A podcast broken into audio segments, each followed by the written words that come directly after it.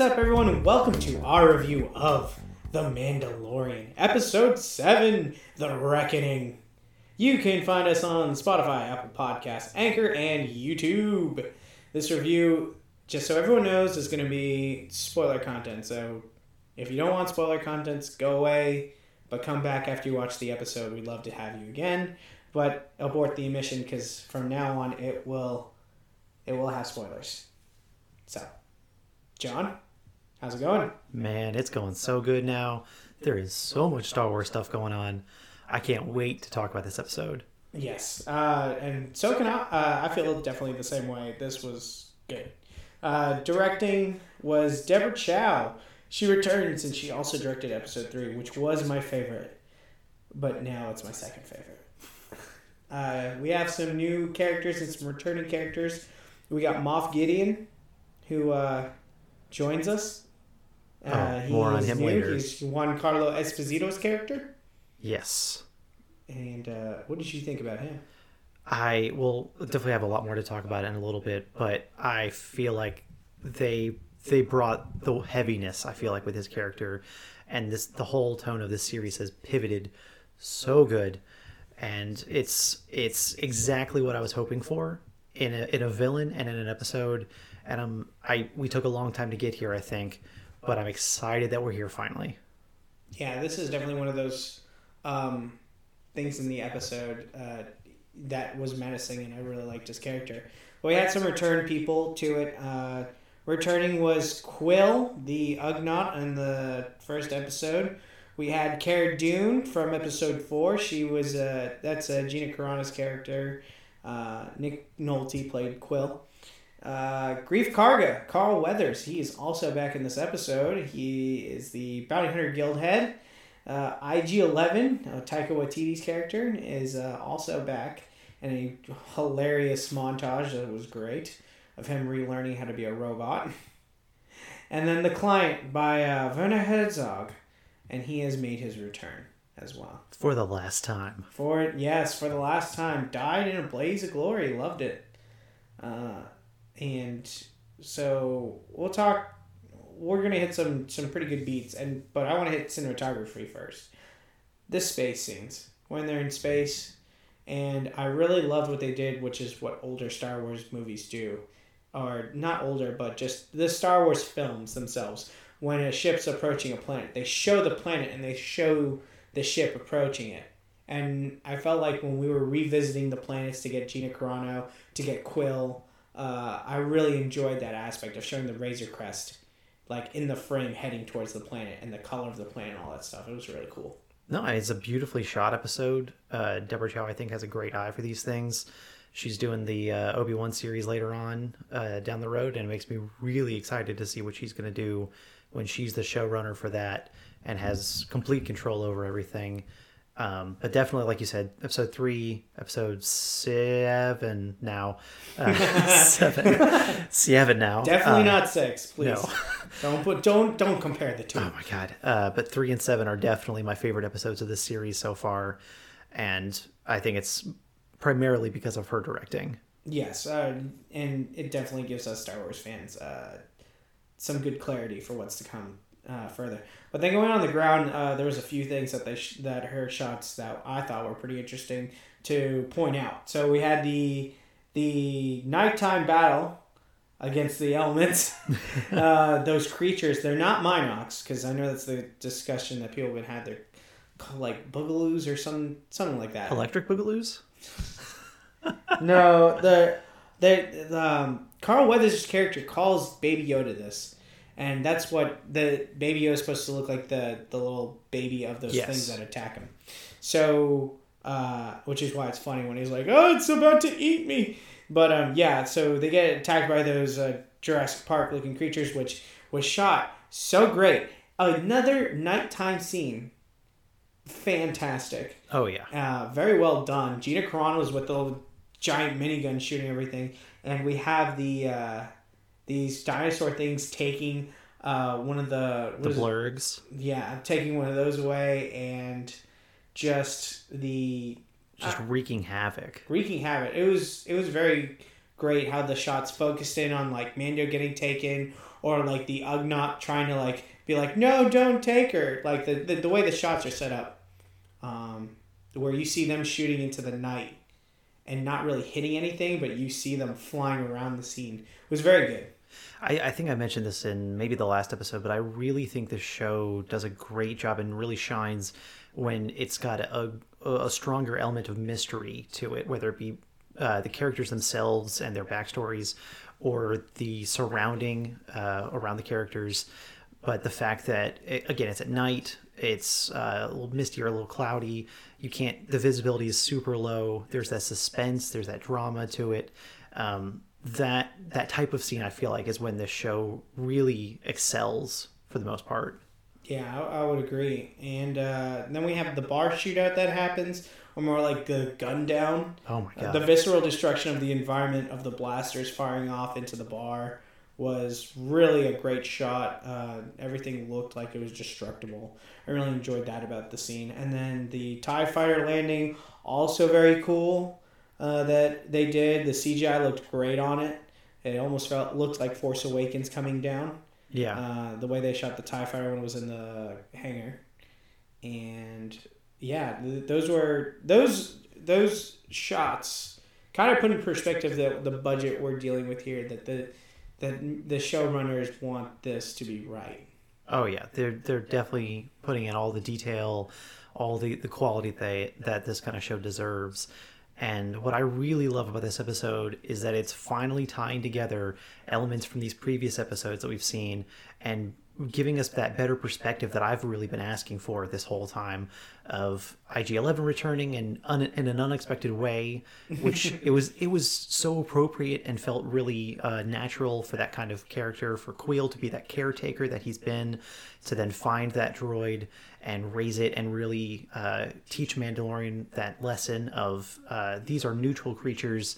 They only uh, take on the directives of those who program them, which mm-hmm. then kind of reflects Baby Yoda to the Mandalorian of this guy can this creature can turn out whatever way it it, it can, um, but it's more of who's going to be raising it, because we saw with the Force choking, it has a dark side. Yes, it's, it has that potential to be destructive, but it's you have to teach it empathy. You have to you have to teach it to be a better a better thing. Well, we saw the Mandalorian, like when Baby Yoda started doing that, he's like, "Please no, she's a friend." Yeah, because I guess it, it could tell that he was uh, in some way under attack. Well, and even when, when he was saying that, like you could see Baby Yoda shaking its head, like, "No, she was trying to hurt you. Yeah. What are you doing?" Yeah, exactly. Baby Yoda looked um, confused. He's like, "I thought I was doing it good." Yeah, Dada. But yeah, that, um, so that was really cool, and the acting was pretty great. It almost looked like that, like she was clawing, clawing at her at her neck. She's like, what the heck is going on? At the same way, like, the officer that was choked by Vader was, like, like clawing at his jacket, like, ooh. It's been a while since we've had a good Force choke. Yeah. Unlike Anakin's. Oh. Or you're just like, Anakin's was not, was not like theirs, but it was just a simple put the hand out. Yeah. Anakin was like, uh, when he Force chokes Padme, he's like, sh- his hand is shaking and he's, like, looking really intense. Whereas, like, oh, you can't see Darth Vader's expression, mm-hmm. but he just, like, puts his hand out, like, like he's at, in full like, control. Whi- like, whimsically, like, oh, here you go. Uh, but there was one one thing about the cinematography I didn't like, which is the, the scout troopers on the speeders while they're speeding towards Quill. Yeah. That looked pretty bad. Well, I mean, okay, look, man, you can't have everything, okay? Hey, we're here to critique. I know. Have to say wait, at least one thing. No, Can't yeah. Love it all. This is something that this is something that with the current technology that we have, I understand why they shot it the way it did, but I didn't like it just because. So it almost looks like the nineteen uh, the nineteen eighties rendering of Endor's uh, speed the the the speeders. Yeah, were on those bikes uh, with the scout troopers, and what I was thinking about in my head is like, how can you make this shot better? Because it looked very disorienting. Mm-hmm. Like, you know, you have these you have these speeders in focus and everything else is going really quick past them, but it did not look clean.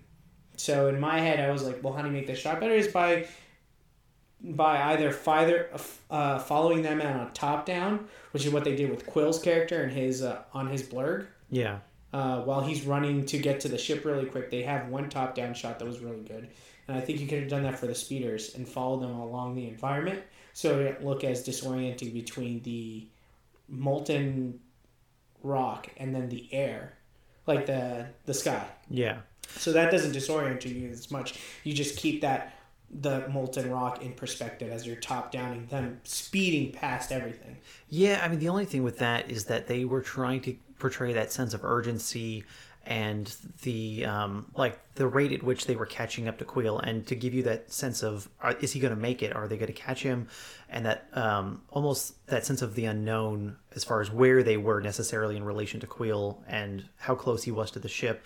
So if you go a little higher up and get that little bit larger perspective, you can kind of put two and two together and say, oh no, they are absolutely going to catch him, and gives you that certainty for his um, demise. Um, whereas if they keep it tight, keep it close, I, I get, I think I get what they were trying to do, and just it, they wanted they to tell me if you didn't get the feeling of Endor chase. I mean, I did, but I, I think they almost wanted it to be a little disorienting because they wanted the audience to be um, unsure about what was going to happen next and where they were. Um, because I mean, like you, it, they never really gave that sense of perspective of where the town was compared to where the ship was. You don't know how far it was, how fast they're going. So if for them to kind of be chasing him for an indeterminate amount of time, they need a little bit more uncertainty about how much they're catching up to Quill at one given time. Yeah, that's a good point. I uh, from the beginning, I knew that um, they walked. Oh, so like Mando, uh, Cara, yeah. and Quill all got on a blurg, and they the blurgs kind of, you know, not really fast but slowly made their way towards uh, the Navarro settlement. Yeah, and so when he hands Baby Yoda to Quill and he's like, "Hey, get there as fast as you can," and you see the blurg running, I was like, "Okay, so this shows the urgency that he has to get it locked down," and he, it, it, that was a nice that was nice to see that. Mm-hmm. Um, and that's how, like, when they got on the speeders, like, I had a feeling like they were going to catch up because they were going way faster than the blurg, which is why I like that shot of the of their choice to show the blurg running through the lava fields. Yeah. It, it, just for me, I, I felt like it could have been shot a little bit better. Even if you do a still shot, mm-hmm. and you show speeders flying by that shot, it also gives you a sense of like, oh my God, kind of like what they have in NASCAR. Okay. Yeah, you know? I could see that. Where they have like, they'll be showing like the finish line, mm-hmm. and you just see like a ton of cars go by. Yeah. Kind of like that. You could have a similar shot to that and then do a follow perspective, but we only saw mostly the follow perspective. That's fair. But uh, going forward, uh, after us hitting this, what are your thoughts on this episode? I was more expecting that these types of events were going to happen in the finale, and we were going to be left on a major cliffhanger like this. So for us to still have thirty to forty minutes of content left, um, and we've already seen everything that's been in the trailer, so we have no mm-hmm. footage to go off of. Um, it's it's really exciting for me to to not know what's going to happen next and to have n- no basis of anything. And I know we talked about this in the last episode where I wanted the Mandalorian to be broken down after how much, how, how long they've spent building him up in these previous uh, episodes and side quests that he's been on. Um, so for him to be pinned down with the support of a Republic shock trooper who's very experienced in combat, and to have Greef Karga, Uh, who has proven himself to be uh, so much of a quick draw that he surprised the Mandalorian and Cara Dune um, in that shot where he kills yeah. off both of the other bounty hunters. Which like, is he, cool. He took them both by surprise, and me, I think, as well, because up until this point, he's he's been more of a figurehead, I think, in, in the uh, the guild, and he's not really been in any action. Um, I feel like he's been more of a talker, maybe just had a strong history as a bounty hunter, but for him to be seen in action, you see what he's capable of. You know he's a good fighter. So for for the Mandalorian to have two strong allies and then still be overpowered um, by Moff Gideon, it gives you that perspective of this is the type of villain we have now. This is how much they are being overpowered and how little chance they have of, of getting out the way they want.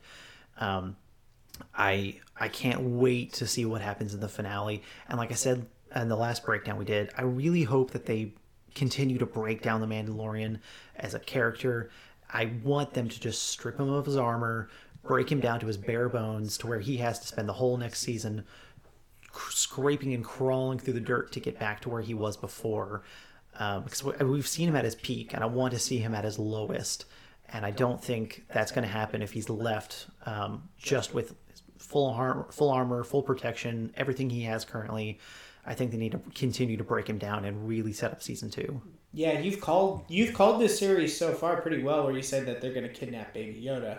And although my comments were controversial in the last one, where I thought killing Baby Yoda, to the only way to save this series, I think the return. I think that was my response to like this series needs to be dramatic. Stop toying with my emotions, and I'm back on the high of Mandalorian. Uh, that is for sure, but.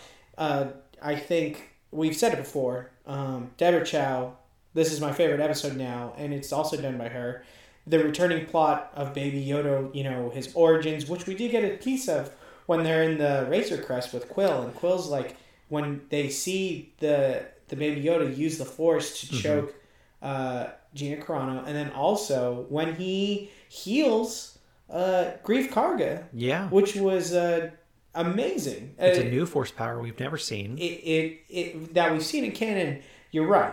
Uh, it is in Legends though. Mm-hmm. Uh, I don't know specifically what, but that's what people online have been saying is that this this power is in Legends, which also is a great callback to when Mandalorian got hurt in episode two. Yeah, he got hurt, and you know, Baby Yoda's crawling over to him, and it, and even in that shot, if I remember. With that, it felt like Baby Yoda wanted to help him. Yeah, he was putting his arm out. He was closing his eyes like he was about to try and heal him. And then Mando's like, no, go back into the carriage. Yep. So now we get to see what that is in this episode, which is an amazing callback. It's very, very similar shot. I loved it.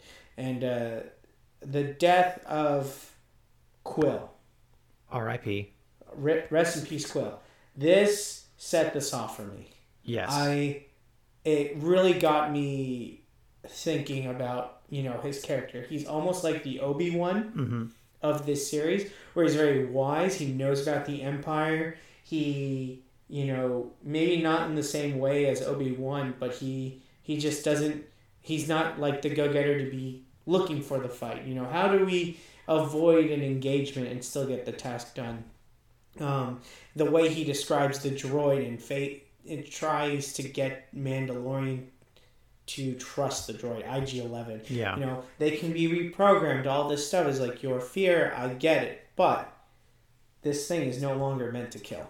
Yes. It's no longer meant to do destruction to you. It now protects. Yes. And so I really enjoyed him going through that and showing the funny parts of uh, I G eleven being rebuilt. And along with that, Greef Karga's change of heart, uh, at first I didn't like it, but then I sat on it a little bit more and loved the change. How he was in mortal danger, and because he was saved by Baby Yoda, he changes it, because this also brings up the case where Quill's talking about, like, you know, Baby Yoda's, like, uh, using of the Force. They still don't know that it's the Force. Yeah. They still don't refer to it as the Force, but they're all so overtaken by this magic. Yeah.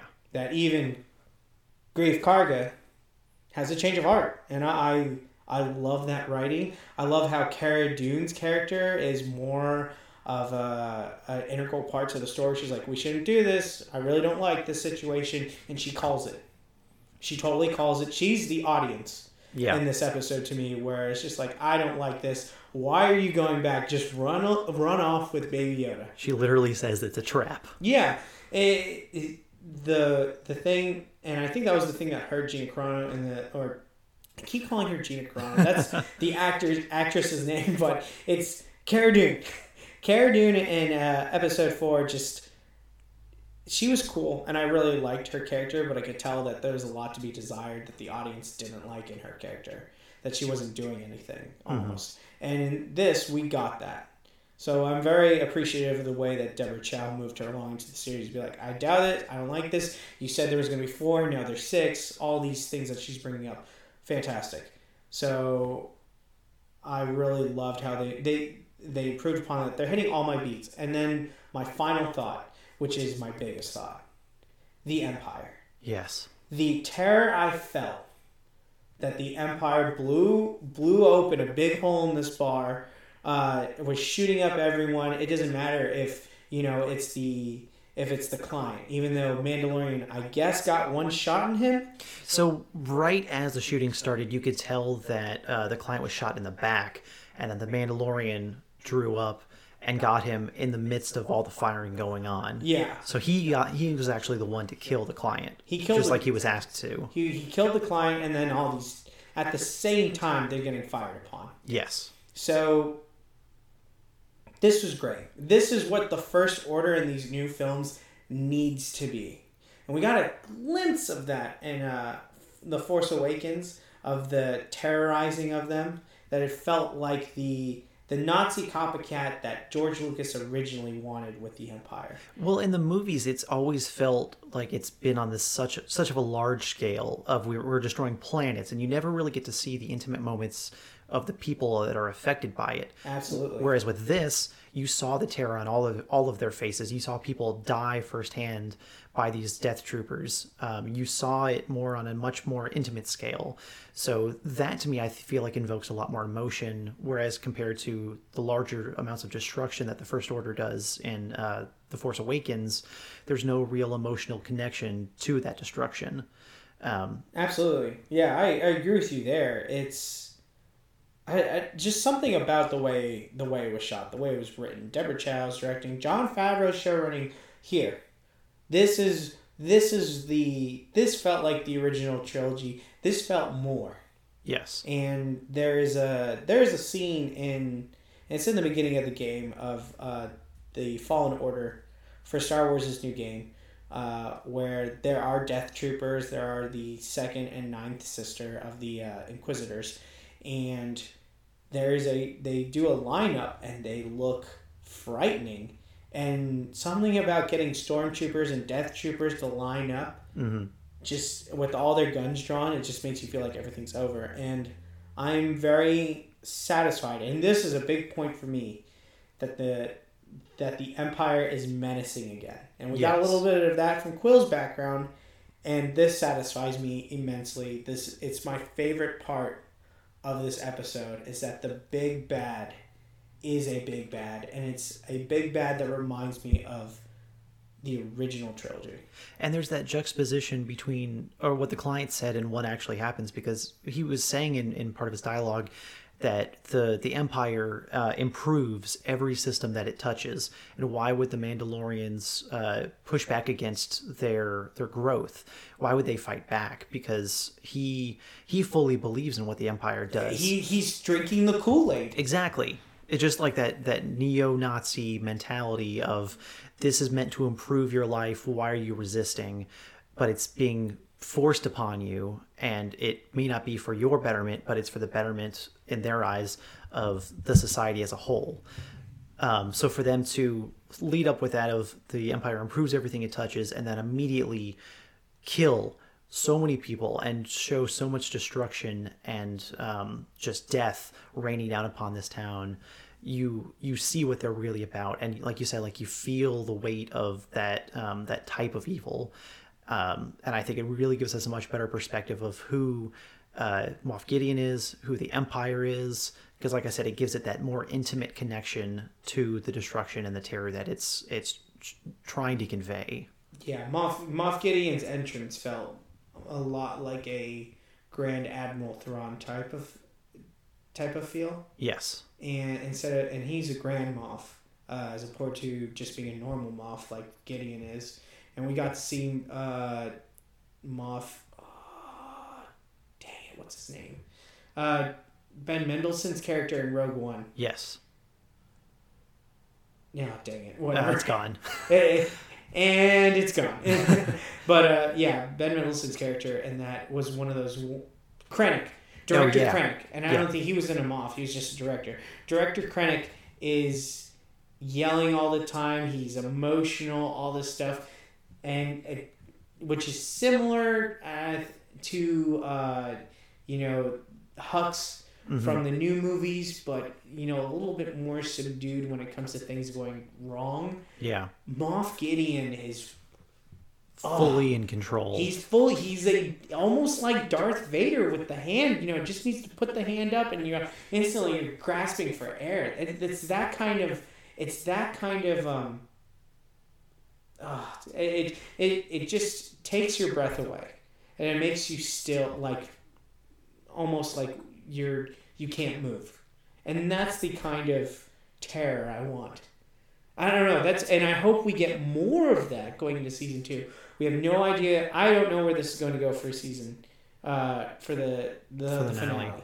I have no idea where this is going to go, but we saw a glimpse of it when uh, Mando in the trailer of the show is shown like with a uh, with his uh, wrist, his wrist rope, whatever the thing, the yeah. grapple.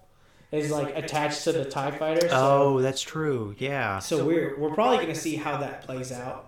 I totally forgot about that shot. Yeah, and I hope I hope it ends on the cliffhanger that Baby Yoda is taken. Yes. I hope they don't. I hope that the next season is about getting him back. So you don't want them to kill him anymore. Well, if they here here I will say this: if they do kill him at the end of it, or if he dies in the attempt to rescue him. Mm-hmm. Uh, there better be some. Uh, Moff Gideon better get away. Okay. I don't want this to. I don't want this season to end and it be like a new season of their next adventures, but as a crew. Yes. I want something to be at stake. I don't want it to be like what they do with um, Fargo, the the television series, where it's like every series is kind of locked in its own timeline. Yeah. It don't really cross over. It's an interesting story. Don't get me wrong, but I want it to have an overarching. Uh, goal. I want there to be a villain going into the next season that is that could be Moff Gideon or something worse. Mm-hmm. No, I totally agree, and uh, I'm still banking on them kidnapping Baby Yoda.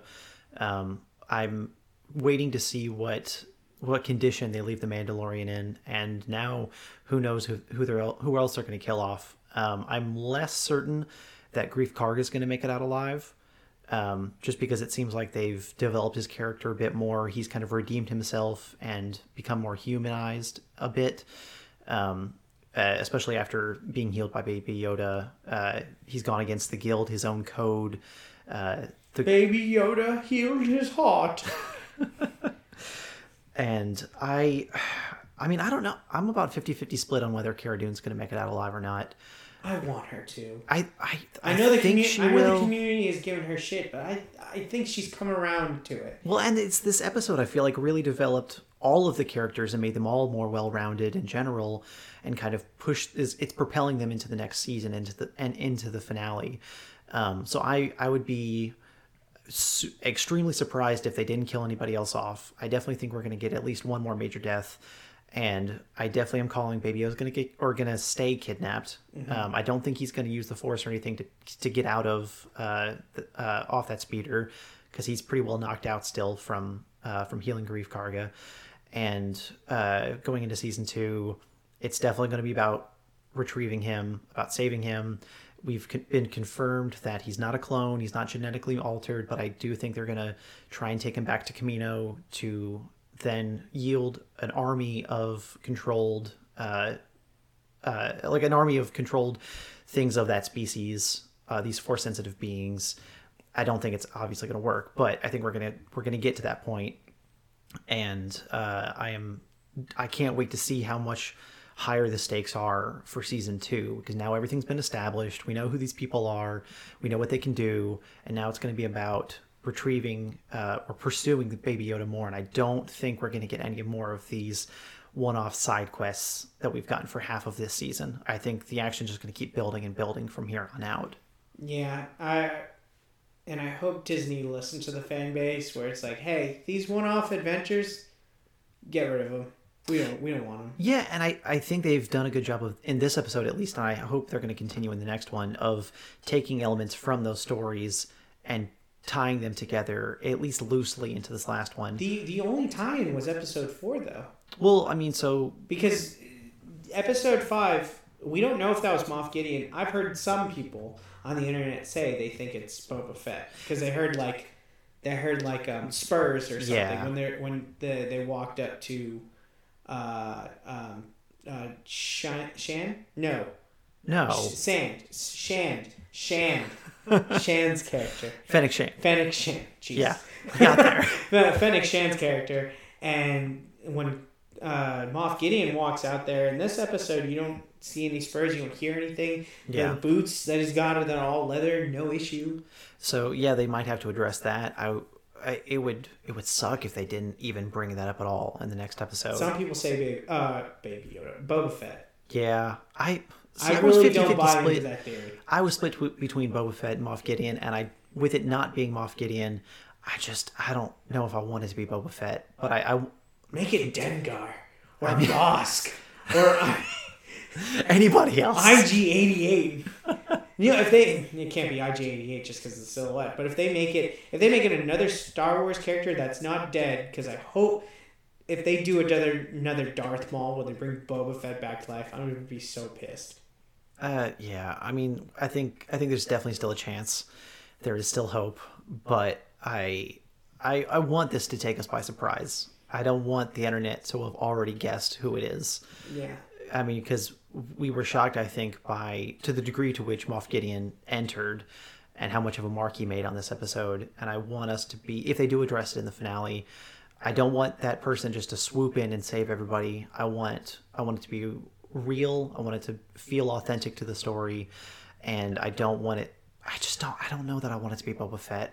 I think it would be I cool. Don't. It'd be cool on paper, but I think in, in reality, it's just going to just stir up a whole bunch of other stuff. It would be like a bunch of kids writing a script and be like, whoa, whoa, whoa, what if Boba Fett showed up? Boba Fett didn't die? Yeah, Boba Fett didn't die. It just sounds like a bunch of kids are writing it if they do that. And I don't want it. Let's be real. That That's exactly what happened with Dave Filoni and Jon Favreau. They just sat around in a room and played with their toys and made a script. The, the thing about, the, the thing that makes it different from Darth Maul is that Darth Maul, everyone wanted more of. Yeah. Because they were like, what a cool Sith, and then he dies. Yeah. And they didn't even put the big weight. It's in the extended, extended like uh, legends and all that stuff about how, you know, Obi-Wan was be, became a Jedi Knight, and Yoda does make him a Jedi Knight at the end of Phantom Menace. But they didn't say it's because, hey, you killed the only Sith that, you know, you you killed a Sith, and a Jedi hasn't killed a Sith in like hundreds of thousands of years. Yeah. And Obi-Wan Kenobi did it, and so they're like promoted. Promotion, yeah. You know, they don't go into that. And so, uh, getting off topic about you know, Darth Maul. Darth Maul's situation. Darth Maul is way cooler than Boba Fett. Get over it. Come at me, bro. Get, come at me, audience. Darth Maul better than Boba Fett, question mark? Yes. All right, so I guess the, the thought I want to leave us on is how, on a scale of one to ten, how amped up are you for episode eight? And uh, the finale. Yes, and do you still think Baby Yoda's going to die? Um, so, Taika Waititi is making his uh, directing debut on this series for the finale. Uh, given the tone that we have uh, going into this, I do not know, but I feel like Baby Yoda is going to be rescued. Okay. I feel like Baby Yoda is going to be rescued in this, or... You know what? I'll take that back. You know why? I, I am taking it back. I'm saying Baby Yoda is going to die. And I'll tell you why. And you're looking, you're giving me that look. And you're all, just hold, hold on for a second. From episode one, we were established that the asset doesn't need to live. Right? Okay. We established this. Yeah. The Her- Herzog says you can bring him in dead. That's fine. And um, uh, I'm... I have a feeling that, you know, they would rather just whack Baby Yoda while they're trying to take him away to have him rather than be able to ruin their plans. So I think that is the route that is going to happen. Okay. Scale of one to ten, how amped up are you about episode eight? Uh, episode Rise of Skywalker is going to play a big role into this.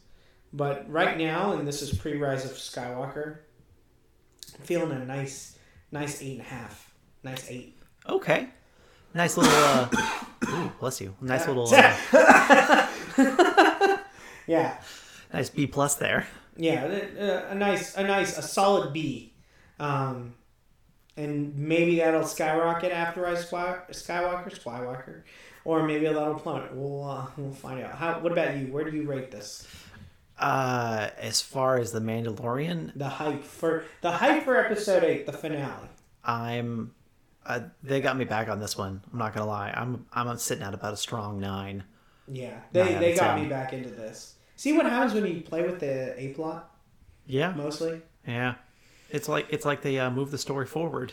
They better they better listen to the fans on this oh, going God. forward. Because if not, it's gonna be a big poop. Yep, that's a strongly worded critique. It's yeah. just a big poop. If they don't, if they don't for next season, when I see a filler episode, I'm gonna lose my mind.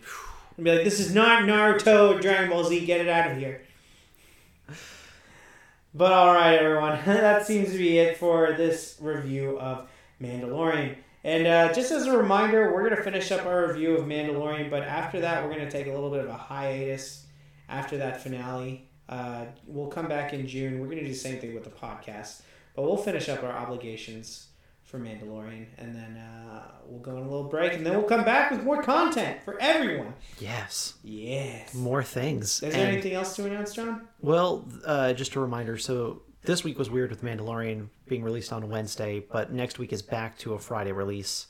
There's nothing pushing it back because of the movies or anything, so it's it's back on Friday, uh, probably a week from when this episode's getting released, and uh, anything else? So yeah, we're going to have a main episode coming out here soon, uh, if not today, and then Mandalorian review. Um, if there's any type of content that you'd like us to uh, produce ne- uh, in twenty twenty, uh, let us know. We're always open to ideas. Mm-hmm. I feel like we tried a couple things this year, but continuing to grow, try new things. It's always good. Yeah. Um, so if there's any, any shows that you're looking forward to, you would like to see reviews, uh, let us know. We definitely want to check them out. Any movies you want us to review, tell us what to do, please. I'm not reviewing Cats. No, oh, well, that's too late for I'm that. Not, I'm, no, well, I mean, Cats is going to be out on Friday, but I, I don't want to see Cats. No, no one's going to see Cats because they released at the same time as Star Wars. They're burying this movie, Chris. It's go, it's going oh, to I suck. I didn't even think about that. Yeah. Oh my, oh my gosh. gosh. And I talked about that with you about um. about Wonder Woman nineteen eighty-four probably getting buried in a release schedule. Nope. If they're going to do this with Cat, wow. This movie's dead. Rest in peace, Cats. Oh, boy. All right, everyone. Everyone have a happy holiday. Merry Christmas. Uh, wonderful time. Enjoy your time with your family, and we will see you next year. Or next Mandalorian view. We'll see you soon. Okay. Bye, guys. Bye, everyone. Bye.